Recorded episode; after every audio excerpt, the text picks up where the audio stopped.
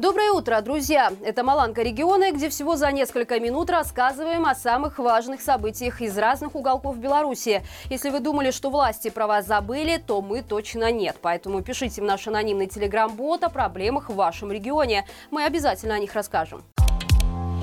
Индийские компании планируют инвестировать около 600 миллионов долларов в расширение производства азотных удобрений на Гродно-Азот. Делается это для увеличения объема поставок продукции в саму Индию. В мониторинге Евразийского банка развития говорится, что реализация этого проекта будет содействовать развитию международного транспортного коридора север-юг. Причем западная ветка маршрута уже сейчас используется для экспорта минеральных удобрений в Индию. Согласно оценкам банка, объем контейнерных перевозок минеральных удобрений уже к 2000 2030 году может увеличиться в 9 раз. Правда, в сегодняшней ситуации планировать, что будет с Гродно-Азотом еще через 7 лет, пожалуй, дело неблагодарное. В Беларуси подорожает школьное питание. Это предусмотрено постановлением так называемого правительства, которое опубликовано 21 апреля на национальном правовом портале. Согласно документу, в школах и гимназиях при длительности пребывания от 6 часов и двухразовом питании стоимость суточной нормы для учащихся до 10 лет повышается до 3 рублей 5 копеек, а для учащихся старше 11 лет до 3 рублей 52 копеек. В случае с трехразовым питанием дневная норма вырастет до 3 рублей рублей 93 копеек и 4 рублей 41 копейки соответственно. То есть общее подорожание нормы примерно на 8%.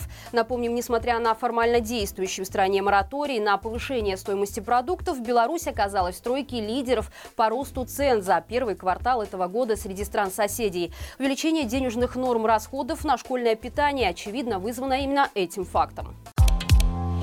Российские хакеры утверждают, что зашифровали все данные предприятия Светлогорск химволокно. Сделано это якобы в ответ на задержание в Беларуси Арсения Елисеева, основателя группировки «Анонимус России», члена пророссийской хакерской сети Killnet. Они утверждают, что взлом нарушил поставки предприятия. В качестве доказательства был опубликован PDF-файл с одним из договоров завода. В документе говорится о поставке продукции Светлогорск химволокно в Россию на полтора миллиона долларов. Администрация предприятия Предприятие пока никаких заявлений на этот счет не делало. Напомним, Килнет – это прокремлевская хакерская группа, причастная к многочисленным нападениям на государственные структуры США и ЕС. После задержания 18-летнего белорусского школьника хакерская группа Infinity Hackers Buy пообещала атаковать белорусские государственные сайты, пока он не будет отпущен. В Беларуси ограничили посещение лесов в четырех районах Гродненской области. Запрет действует пограничных с Литвой, Вороновском и Островецком районах, а также в Сморгонском и Лицком. Решение о введении и снятии запрета на посещение лесов принимают местные органы власти по запросу лесохозяйственных учреждений или районных отделов по чрезвычайным ситуациям. Обычно ограничения вводятся в случае высокого класса пожарной опасности и снимаются при стабилизации обстановки. То есть, по сути, Цель таких запретов – обеспечить безопасность граждан и, собственно, лесного фонда. Но в прошлом году доступ в леса ограничивали в том числе и чтобы скрыть передвижение военной техники по территории Беларуси и размещение временных баз оккупантов. Учитывая продолжающийся паводок и погоду, которую сложно назвать засушливой, введение запрета на посещение приграничных лесов не может не настораживать. Особенно учитывая, что на прилегающих литовских территориях никаких ограничений нет. Лидское пиво оплатит в белорусский бюджет почти 36 миллионов рублей штрафа. Об этом говорится в отчете финского пивного холдинга OilV, которому принадлежит предприятие. В документе указано, что процесс продажи акций белорусской компании, о которой говорилось в марте прошлого года, в настоящее время заморожен. О том, что Лидскому пиву вынесен многомиллионный штраф, стало известно в феврале этого года. Финский холдинг тогда сообщил, что принадлежащее ему белорусское предприятие подало жалобу в суд на решение КГК. Напомним, ОЛВ начал инвестировать в лидское пиво в 2009 году. В марте прошлого года финский холдинг заявил о намерении уйти с белорусского рынка в связи с войной в Украине.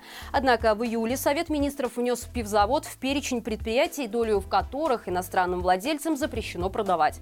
Все говорит о том, что проверка КГК стала дополнительной мерой давления на инвесторов, которые, судя по всему, несмотря на запрет, пытались найти варианты продать свой бизнес в Беларуси. Из продажи в Пинске изъяли более 100 килограмм опасной продукции. Санитарные службы Полесья проверили магазины, которые продают кулинарные, кондитерские и хлебобулочные изделия и имеют собственные цеха по производству этой продукции. На данный момент комиссия посетила 10 торговых объектов, и во всех были выявлены нарушения. По результатам лабораторных испытаний в 8 из 37 проб продукции были выявлены бактерии группы кишечной палочки и сальмонеллы. Сообщается, что недоброкачественные товар изъяли, а также выписали четыре предписания о приостановлении деятельности цехов по производству кулинарной продукции для проведения генеральной уборки помещений и оборудования. Но, согласитесь, масштабы испорченной еды, которую предлагают пинчанам, впечатляют. В Гомельской области начали убирать прошлогоднюю кукурузу. Речь идет о посевах культуры, которые в прошлом году не успели убрать на зеленый корм. Как пояснил вице-премьер Леонид Заяц, это происходит в рамках эксперимента. Лабораторные исследования показали, что влажность зерна составляет 15%, в то время как в прошлом году при уборке оно имело влажность 40%, что требовало дополнительной сушки. Чтобы осветить итоги эксперимента, на поле с прошлогодней кукурузой были созваны все белорусские пропагандисты. Общаясь с ними, ними чиновник подчеркнул, что весенняя уборка прошлогоднего зерна вполне допускается, но только в исключительных случаях. Например, когда работы в сезон приходится вести в сложных условиях и есть риск повредить технику. Похоже, что Заяц до конца сам не понимает, что все-таки произошло. Эксперимент это или убрать кукурузу в срок помешали погодные условия. И это все на сегодня. Не забывайте, что теперь наш еженедельный итоговый стрим выходит по пятницам. Это значит, что его уже можно смотреть на нашем канале. Подробный разбор основных новостей, экспертные комментарии и самые важные аспекты вы найдете именно там. А также хочу напомнить, что у нас появились международные новости, которые выходят каждую субботу. Лайки, комментарии и подписка не только на оба наших канала, но и на все соцсети также приветствуются. Но не стоит забывать о безопасности. На этом у меня все. Хороших всем выходных выходных и живи Беларусь!